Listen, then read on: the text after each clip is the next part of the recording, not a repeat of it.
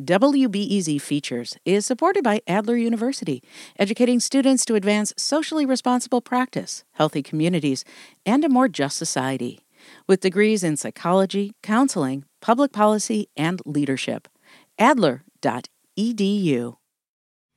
You're listening to WBEZ. Downtown Chicago is well on its way to welcoming some of the biggest names in racing for the 100 lap NASCAR event this weekend. WBEZ's Mariah Woelfel spent time in the area this week and found people near the track are cautiously optimistic about the first of its kind outing. On a recent afternoon at the intersection of Ida B. Wells Drive and Michigan Avenue, right in the heart of the soon to be racetrack, a city worker is spending her day directing pedestrian traffic at the crosswalk surrounded by gates and closure signs. It's been pretty good, but other than people that's lost because everything is blocked off. Okay, yeah. You can go ahead. We're interrupted by a group of tourists trying to find a way to Buckingham Fountain, which would normally be a straight shot from where we stand. But instead, you cannot get through through here.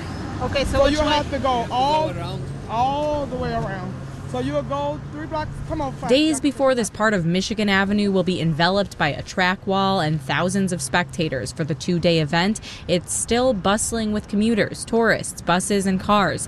That's as crews work to build rows and rows of risers for thrill-seeking audience members. So many closures, so many bleachers just lining the streets. Some of those streets, particularly Michigan Avenue, are home to businesses like Kilwins, an ice cream shop with a manager named Aaron Johnson. Johnson says he'll staff a full house on both race days, and as a NASCAR fan, he'll be there as well. I'm just, I'm pretty excited to see it myself. Yeah, I'm pretty sure I'll be here all day, me being the store manager. But yeah, yeah, I think it's going to be a fun experience for the city. I think it'll bring a lot of good revenue. A few doors down, the owner of Mamadou's Clothing and Jewelry, like many people I spoke to, is less emphatic. I don't know. It could be good. It could be, you know, bad. Mamadou Jobu moved from the Loop's Thompson Center just nine months ago, and he said he hasn't experienced full street closures like this before.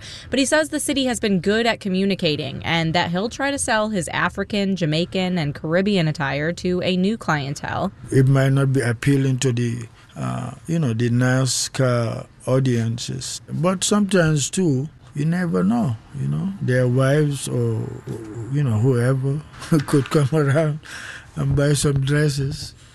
But those window shoppers won't likely be coming from the South Loop. Several residents from the neighborhood adjacent to the course are getting out of Dodge come Friday. I, I don't plan on being around, so uh, that's kind of how I'm dealing with it. Yeah, I'll just like be up in like Lincoln Park, Lakeview with friends. We're actually planning to go to the suburbs to see a friend. That last voice, South Looper Summer Jiao, says her life hasn't been affected much by the street closures, aside from a canceled lactation appointment where her specialist couldn't commute to her house because of the race, so they did it over Zoom instead. But she and others, like Brody Palin, agree it comes with the territory of living in downtown Chicago. I mean, it's summer Chicago, like traffic is bad anyway. So I hope they like don't destroy the roads. I don't know. I guess it's not much worse than they already are, but.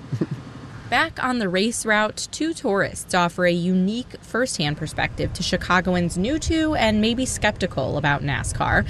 Best friends Jeannie Burke and Valvia Bright say they visit Chicago annually from Alabama, where NASCAR has had a stronghold for many years. I, other than traffic, um, those people who want to be a part of that culture are going to deal with it, but it doesn't seem to have an effect on the rest of Oh, the city. No, not at all. It just means another element to the city because Chicago consists of all types of culture and events, and that's what I like about it. NASCAR's first ever street race takes place this weekend with the main race starting at 4:30 p.m. on Sunday. Mariah Woelfel, WBEZ News. This is WBEZ.